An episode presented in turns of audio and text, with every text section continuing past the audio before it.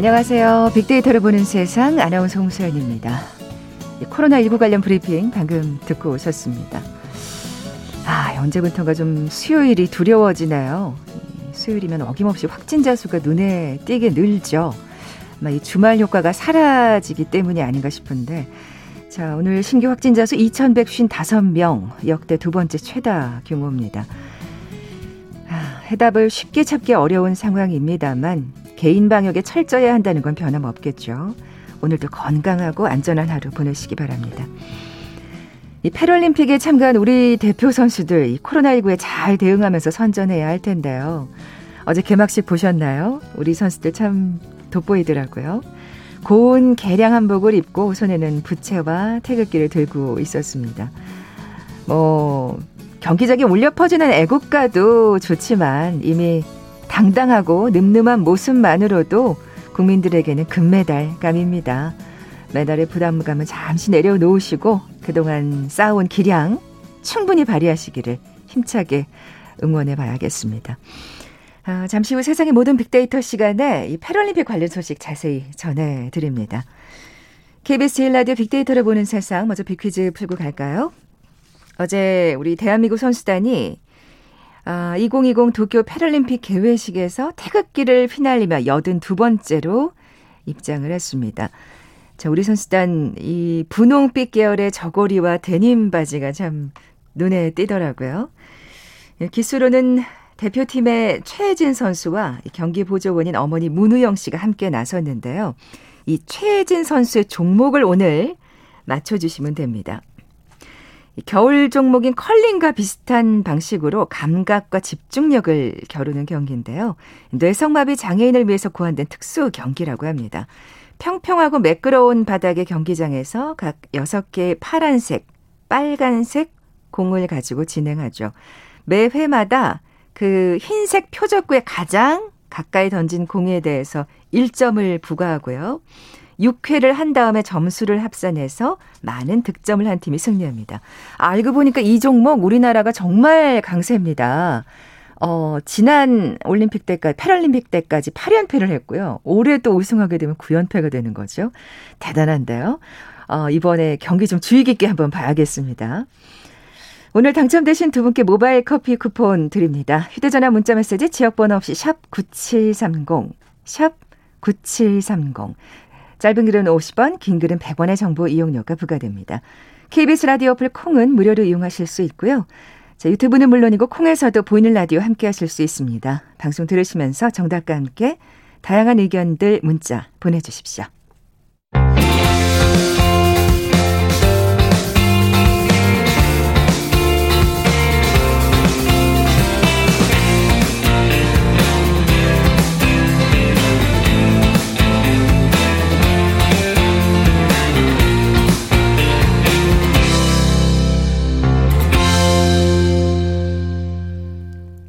궁금했던 모든 화제와 이슈를 빅데이터로 분석해보는 시간이죠. 세상의 모든 빅데이터. 빅커뮤니케이션 전민기 팀장 나와 계세요. 안녕하세요. 네, 반갑습니다. 전민기입니다. 자, 오늘 패럴림픽 아, 얘기를 좀 해볼 텐데 네. 우선 이 패럴림픽 참 익숙한 단어인데 네. 그 뜻을 자세히 아시는 분들이 또 많지도 않을 것 같아요. 그렇습니다. 예. 그 패럴림픽은 장애인 올림픽이죠. 하반신 마비를 뜻하는 패러플리직과 올림픽이 합성으로 시작이 됐습니다. 처음에는. 아, 네. 근데 이제 패럴림픽 공식 누리집에는 현재 이 패럴림픽이 그리스어 전치사 파라 이게 이제 나란히 함께라는 뜻이에요.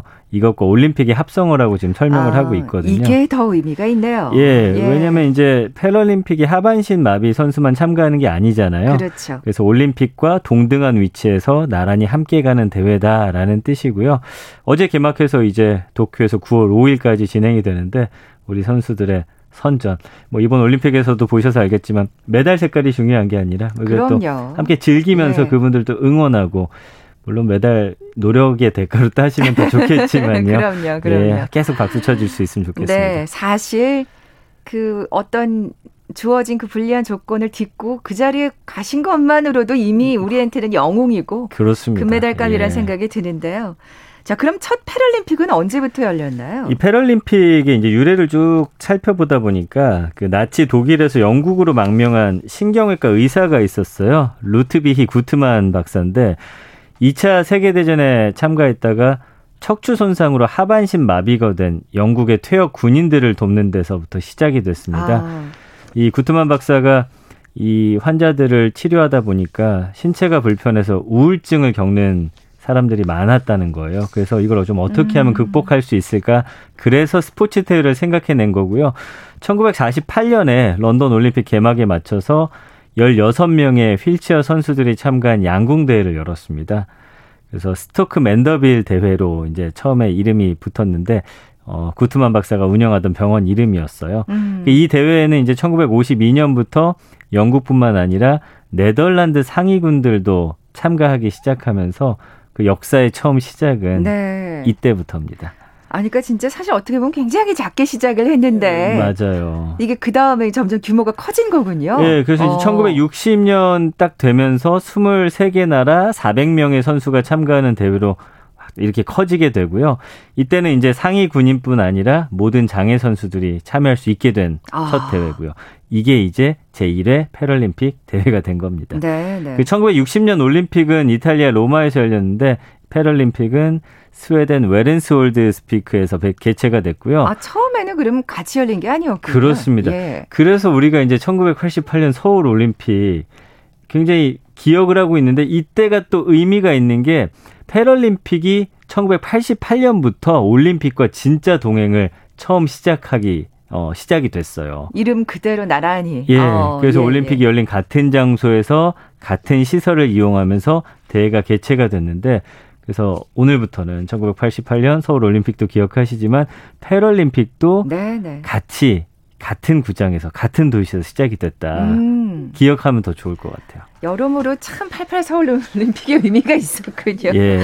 이 패럴림픽 유치가 또 국가와 사회에 미치는 영향이 굉장히 크다면서요. 네, 그 네. 캐나다 브리티시 컬럼비아 대학이 2010년 그 밴쿠버 겨울올림픽, 겨울 패럴림픽이 앞서서 이제 1,600여 명을 대상으로 설문조사를 했더니 응답자의 41에서 50%가 2003년 올림픽 유치 이후에 장애인들을 배려한 건물이나 보행로, 공공시설이 크게 확충됐다.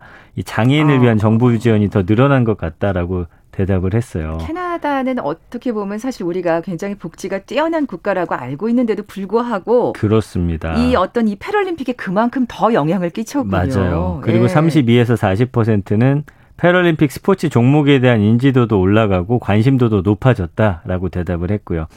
기업 경영인들의 23%가량은 패럴림픽을 보고서 장애인을 고용하고 싶은 마음이 생겼다. 이렇게 대답을 아, 했거든요. 정말 그 멋진 모습을 보면 예. 최선을 다하는 모습을 보면 누군들 그런 마음이 안 맞습니다. 그래서 네. 우리가 이제 패럴림픽 지난대도 좀 관심 가졌지만 이번 대회는 특히나 더 많은 분들이 관심 갖고 계신 것 같거든요. 그래요. 그래서 또 방송 3사가 개회식을 네. 다 동시 생중계하는 거는 사실 처음 있었던 일이죠. 이번 네. 일 계기로 해서 이분들 더 배려하고 또 함께 살아갈 수 있는 사회로 그럼요. 좀 가는 방향으로 더 나아갔으면 음, 좋겠습니다. 충분히 그 몫을 해내실 수 있는 분들이니까요. 네.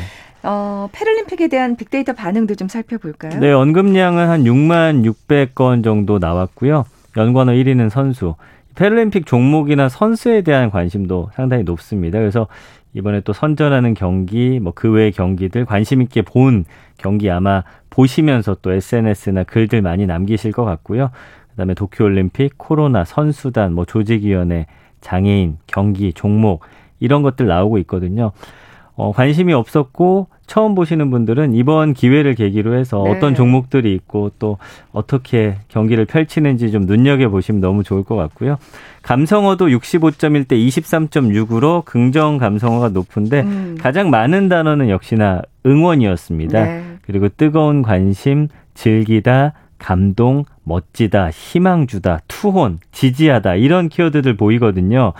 그러니까 열심히 응원하시고 또 멋진 선수들의 모습 보시면서 또 다른 감동 한번 느껴보시기 바랍니다. 네, 뭐 정말 말씀하신 대로 그 감동 뭐 한편의 드라마가 따로 없을 거라는 생각이 들고요. 예. 저도 사실 이제 부끄럽게도 오늘 그, 그 빅퀴즈 내드리면서 이 고, 종목을 저도 이번에 처음 아, 알았어요. 예. 네. 근데 또 우리 이 종목에 또 그렇게 우리나라 선수가 강세인지는 몰랐는데 정말 네. 관, 관심 있게 지켜보겠습니다.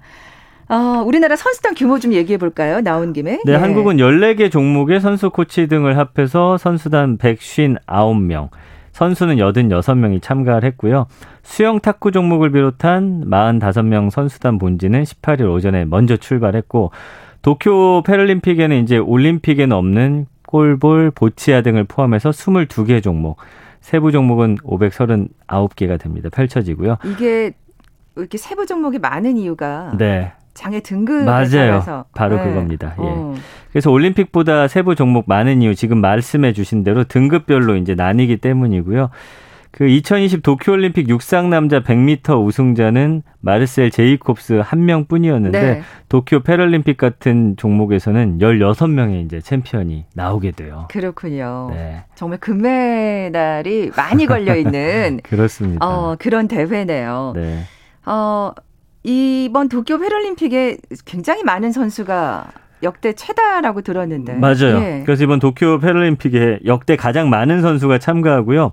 여성 선수 수도 사상 최다입니다. 네. 그래서 이번 대회 총 4,403명의 선수가 참가를 하는데 종전 최다 기록이 이제 이전 대회죠. 2016년 리우데자네이루 패럴림픽 때 4,328명이니까 어 한 60, 70명 네, 정도 네. 늘어났고요. 그랬나요? 남성 선수가 2,550명, 여성 선수가 1,853명으로 아까 말씀드린 대로 여성 참가 선수도 역대 최다 인원입니다. 다만 아쉬운 거는 이제 참가국 수가 164개국이 이제 2012년 런던 대회 때 최다국이었는데 도쿄 패럴림픽에는 161개 나라, 난민 선수단 포함해서 162개 음. 대표단이 참가를 합니다. 보니까 예. 그 아프간 네, 선수단은 예. 그 기만 보냈더라고요. 맞습니다. 네. 바로 그거예요. 네. 그래서 이제 안타까운 게 바로 참가국 수인데 일단 당초 181개국에서 162개국으로 20개 나라 정도가 줄었어요. 일단 첫 번째 이유는 코로나19 때문에. 음, 그럴 수밖에 없죠. 예, 그래서 사모아나 통가 이런 국가들이 참가 포기했고요. 일부 국가들은 또 국내외 사정으로 불참을 알렸는데 불참국 중에서 가장 눈에 띄는 국가 말씀해 주신 대로 이슬람 무장단체 탈레반이 정권을 재장악한 아프가니스탄입니다.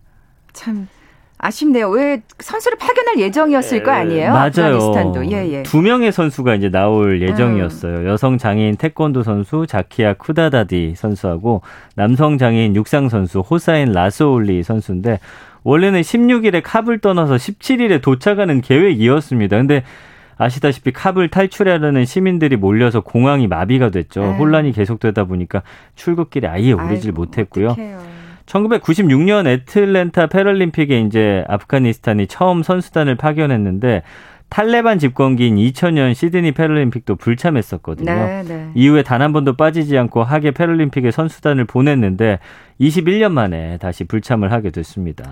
참 이 선수들 개개인을 또 살펴보자면 이 5년 동안 준비하신 거 아니에요. 맞아요, 맞아요. 근데 예. 아 그걸 또 펼쳐보지 못하게 됐네요. 네. 그러니까 어제 그렇게 그 기만 딱 등장하는데 정말 마음이 음, 안 좋더라고요. 그렇죠. 네, 그래서 네. 이제 선수는 출전하지 못했지만 이제 개회식에서 아프가니스탄 국기도 참가국 선수단 행진에 함께 했는데 예. 연대 메시지로 이 도쿄 패럴림픽 개회식에서 아프가니스탄 국기도 입장을 하게 됐습니다. 네, 그게 또 스포츠 정신 아닐까. 맞아요. 그 이름 예. 그대로 언제나 나란히 같이 해야 되는 거니까요. 네. 사정은 있지만 KBS 제일 라디오 빅데이터를 보는 세상, 세상의 모든 빅데이터 함께하고 계신데요.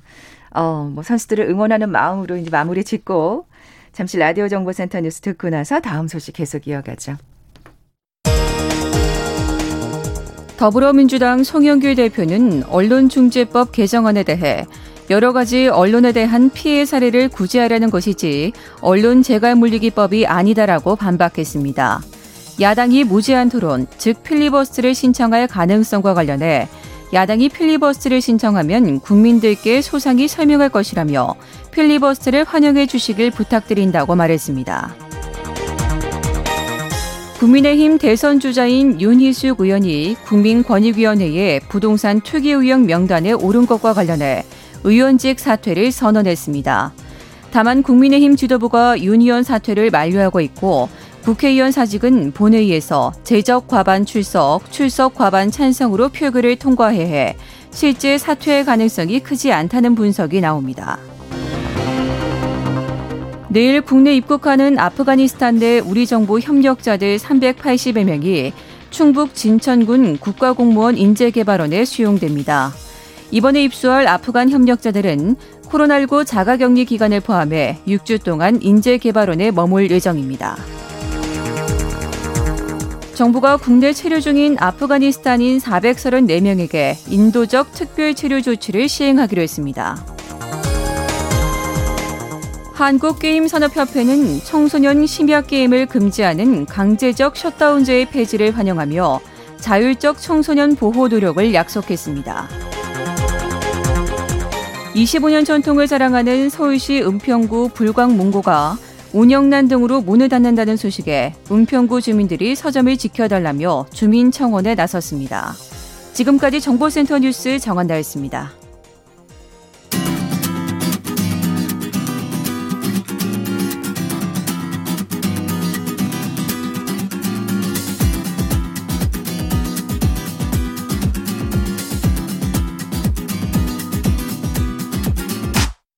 KBS 일라디오 빅데이터로 보는 세상.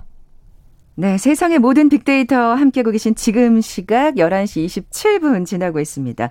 전 팀장님, 네. 빅퀴즈 다시 한번 내주세요. 앞서서 이제 패럴림픽 관련 소식 전해드렸죠. 네. 기수로는 대표팀의 최혜진 선수, 경기 보조원인 어머니 문우영 씨가 나섰는데요. 이 최혜진 선수가 참가한 종목을 맞춰주시면 됩니다. 네. 뇌성마비 장애인을 위해 고안된 특수 경기고요. 겨울 종목인 컬링과 비슷한 방식으로 감각과 집중력을 겨루는 종목 이름을 맞춰 주시면 됩니다. 1번 수영, 2번 탁구, 3번 역도, 4번 보치아. 네. 어, 그 어제 개막식 보신 우리 1788님께서 네. 그 보셨어요? 그 한쪽 날개 잃은 소녀가 왜 주위에 협조를 하늘을 날 수 있게 되는. 어, 근데 그건 진짜 감동적이더라고요. 네. 우리 1788님도 그걸 또 적어 보내주셨고요. 어, 그리고 또 우리 3670님. 염동 초등학교 4학년 7반 홍예주 양. 아, 반가워요. 어, 아빠가 먼저 들으셔서 아, 따라 듣게 됐대요. 네, 재밌고 유익한 정보가 많이 나와서 어. 좋다고 또 아주 똘똘하게 정답도 네. 보내주셨습니다. 반갑습니다. 어, 근데 이제 계약하면 못 듣는 거 아닌가? 그럴 수 있죠. 다시 듣기로 들어야겠죠. 네. 자, 오늘 당첨되신 두 분께 모바일 커피 쿠폰 드립니다. 정답 아시는 분들, 저희 빅데이터로 보는 세상 앞으로 지금 바로 문자 보내주십시오. 휴대전화 문자 메시지 지역번호 없이 샵 9730, 샵 9730. 짧은 글은 50원, 긴 글은 100원의 정보 이용료가 부과됩니다. 콩은 무료로 이용하실 수 있고요. 유튜브는 물론이고 콩에서도 보이는 라디오 함께 하실 수 있습니다. 자, 오늘 두 번째 키워드는 뭔가요? 네. 갓생 살기라는 키워드예요. 갓생? 네. 갓. 생소하시죠? 네, 네, 네. 처음 듣는데 저는. 네. 네. 그래서 이제 1990년대 중반 이후 출생한 Z세대 사이에서 이 갓생 살기가 유행처럼 번지고 있다라는 거예요. 이 갓이 우리 네. 그 전통 한복 쓸 저기 입을 때 갓 쓰는 갓 말씀하시는 그, 갓이 맞나요? 그 뭐 쓰는 거는 그렇게 쓰는데 네. 우리가 이제 영어 중에 신, God 아. 네, 표현하잖아요. 갓과 인생을 합친 아, 신조어입니다. 그렇군요. 그래서 뭔가 최고다 좋은 거 표현할 때 이제 접두사처럼 요즘에 갓을 많이 쓰잖아요.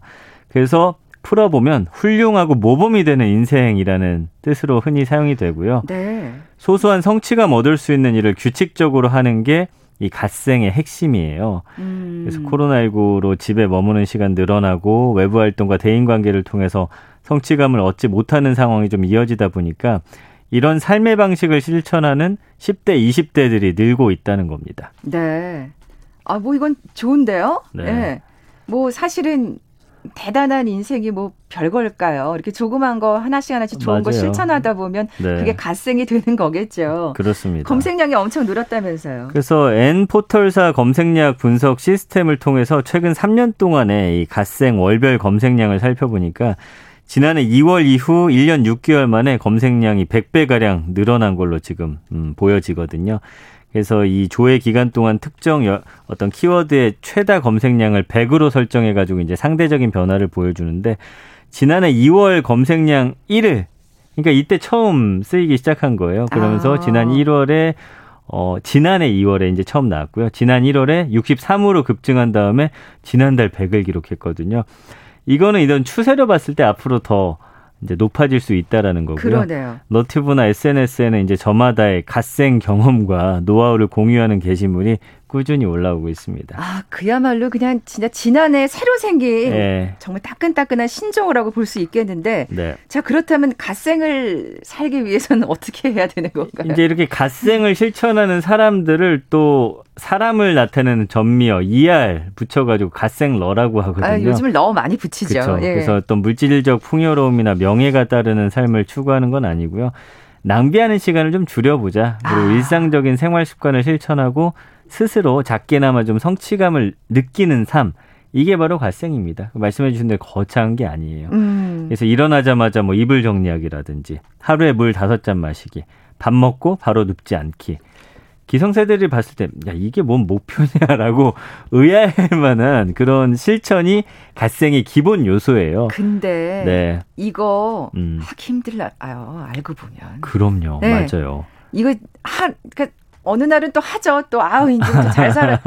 작심 삼일 되거든요. 예. 예, 예. 근데 뭐 결국에는 이런 작은 습관들이 모여가지고 나라는 사람을 만들게 되는 그럼요, 거잖아요. 그럼요. 예. 예. 그래서 결국에는 소확행과 비슷해요. 근데 여기서는 소확성이라고 해요. 소소하지만 확실한 성취감. 아, 예, 예. 예, 그래서 한, 음, 대학 내일 20대 연구소가 MZ세대 900명을 대상으로 조사해가지고 어, 지난 1월이죠. MZ세대 여가 생활과 자기 개발 트렌드라는 보고서를 이제 발표를 했는데 응답자의 70.3%가 사소한 성취도 내 삶에 큰 의미가 된다. 음. 이렇게 대답을 했어요. 아유, 현명하다. 예. 네. 그리고 자기 개발이 꼭 대단한 목표를 가질 필요는 없다. 65.8%가 이야기를 했고요.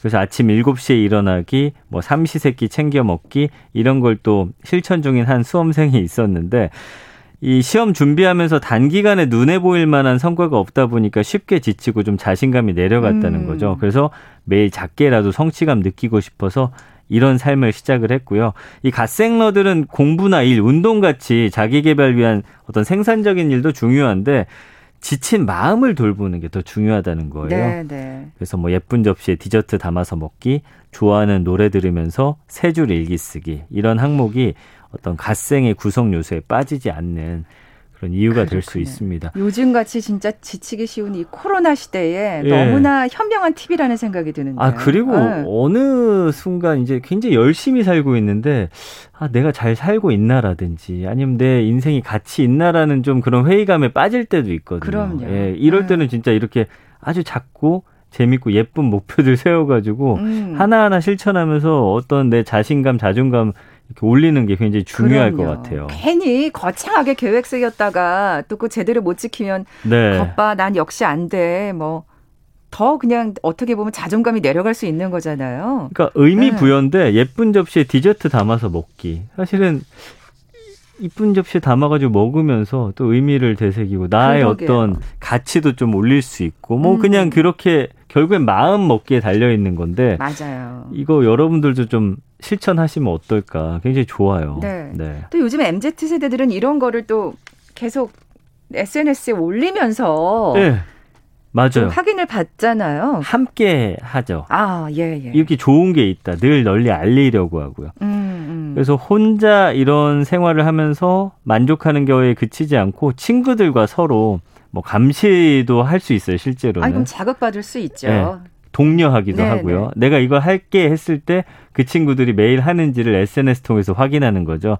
그래서 계획한 걸 마칠 때마다 종이에 스티커를 붙여가지고 이걸 기록을 해요. 그리고 자기 관리 애플리케이션 이용해서 일과를 기록하고 공유하고요. 아. 그다음에 이제 목표 달성하면 보증금을 돌려받는 앱도 있는데 뭐 이런 걸 활용하기도 하고요. 그래서 하루 할 일을 설정하고 친구들과 공유한 다음에 또 서로 응원 남길 수 있는 앱이 최근에 아, 굉장히 아, 인기라고 하니까 이런 앱도 나왔군요. 네.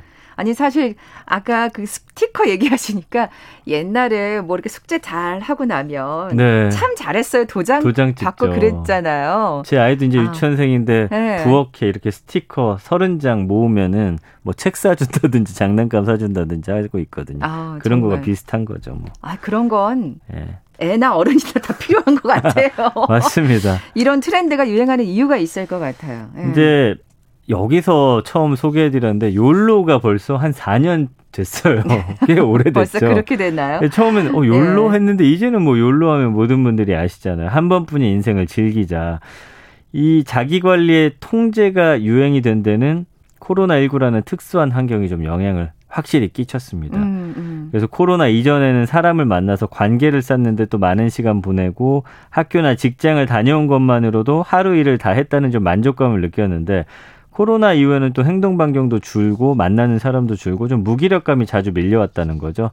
그래서 코로나가 금방 끝나지 않을 것 같은 두려움에 이렇게 나 자신을 통제하는 삶의 방식을 선택했다라는 젊은이들이 늘고 있는 걸 음. 보니까 어쨌든 나를 관리하기 위해서 이 갓생을 실천하고 있는 겁니다. 네, 네. 아 근데 진짜 뭐 괜찮은 방법이에요. 정말 그쵸. 현명하고. 네. 네. 그리고 우리 사회의 현재 모습이 사실은 또 드러나 있어요. 왜냐하면 최근에 비혼이나 1인 가구가 늘어났잖아요. 이것도 관련이 있는 거예요.